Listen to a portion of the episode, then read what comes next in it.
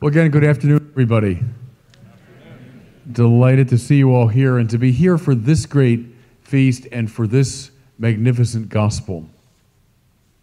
Something you find in almost all the resurrection appearances is a coming together of two things. He says, shows his wounds, and then he says, shalom, peace. Look at story after story. The two moves are there the wounds and then the shalom. They go together. What do the wounds of Jesus symbolize? They symbolize our sin.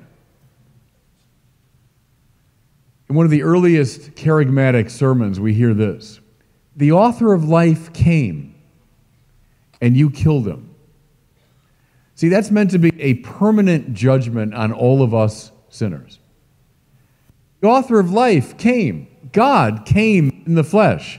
What was our reaction?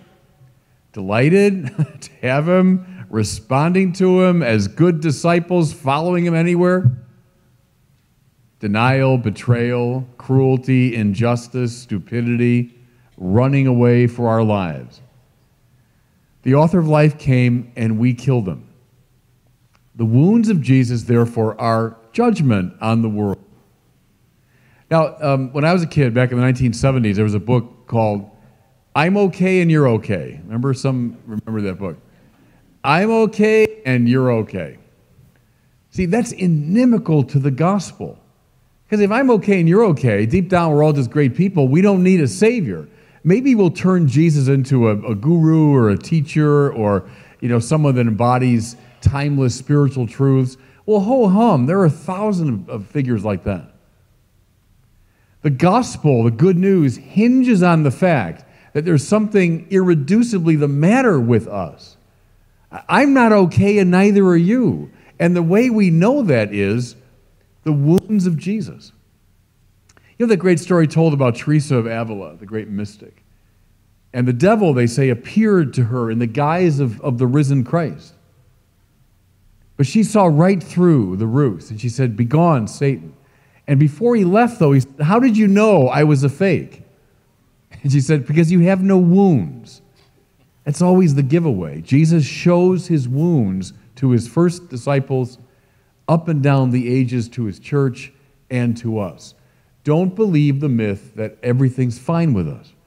Now, notice something, too, please, everybody. We human beings have always engaged in this kind of, I'll call it, psychological exculpation. You know, we, we absolve ourselves psychologically. We find excuses. Oh, I, I didn't really mean it. Uh, deep down, I'm a good person, right? That's always been true. What's happening today, in our time, in our culture, which is really remarkable, is what I would call a sort of metaphysical exculpation. what I mean is, now we start saying, I, I define my own life. I decide what good and evil are. I, I determine uh, value. I determine my own identity. See, that's saying at the deepest possible level that there's nothing wrong with me. I'm the maker of my own uh, value system. A metaphysical exculpation. You know, Chesterton had a line from 100 years ago, but it makes even more sense today. He said, Men today have lost their way. That's not surprising. Men have always lost their way. But today, they've lost their address. you know?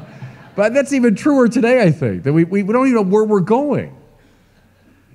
The wounds of Jesus, the wounds of Jesus. Don't forget what you did. Don't forget what the sin of the world did. The author of life came and we killed him.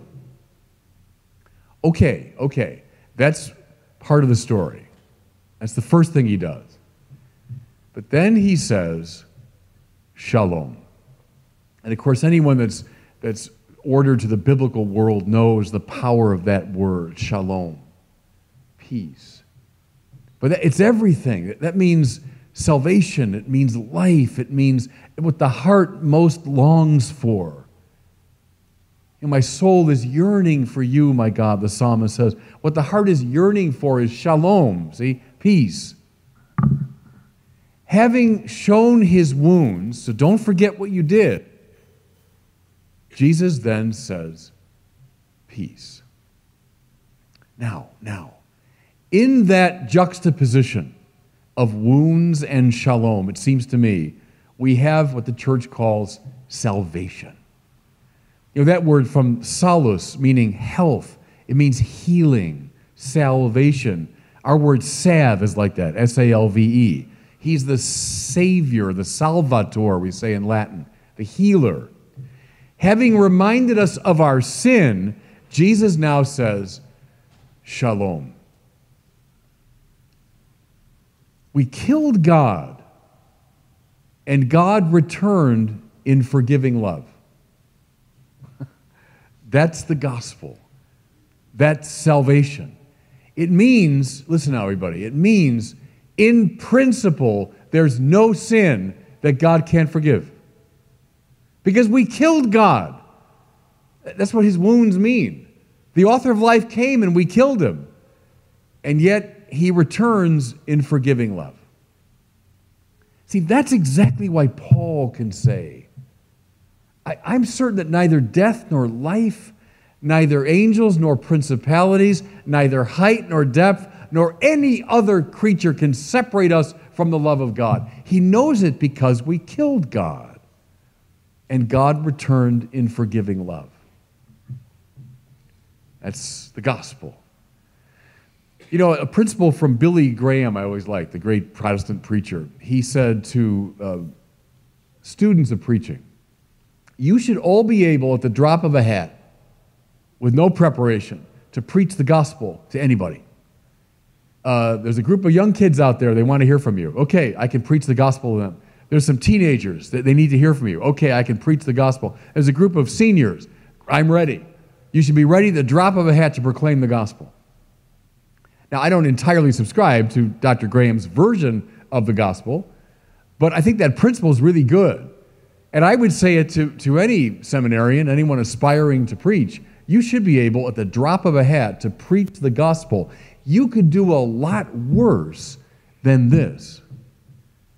What's the gospel? The author of life came and we killed him, but he returned in forgiving love. That's salvation. That's the good news. Just a, a last thought now with Thomas in mind, who plays such a role in this gospel. It says Thomas is not with the other disciples when Jesus first came, and therefore he didn't believe their story of the resurrection. But then he returned. He came back to the circle of the apostles, and Jesus came, and this time he believed, even to the point of making the most magnificent confession of faith in the whole Bible my Lord and my God. In some ways, the culminating point of all the biblical revelation. When Thomas the doubter can say in the presence of Jesus, my Lord and my God. How was he able to see? Because he was in the circle of the church. Outside that circle, he didn't get it. Outside that community, he didn't believe it. But in the church, he got it. See, everybody, that's the key here now. What is the church? Who are we? We are that community up and down the ages to the present day who embody this great message. We've been drawn into the power of salvation. And so we can announce it confidently. We can show it in our lives. And that's why people come to believe it when they're in our midst.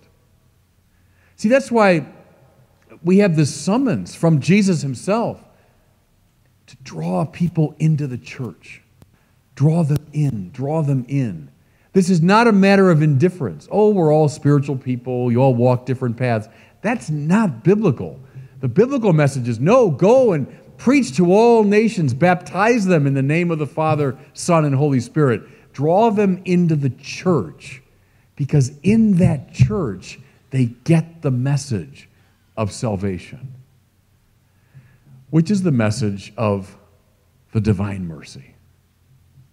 I'm not okay, neither are you. You know, we're all sinners in this room. Chesterton again, we're all in the same boat and we're all seasick, right? Okay, we're all sinners, but, but the author of life returned even to his killers in forgiving love. Let's draw everybody we can into the community of the church so they can come to believe the same great message.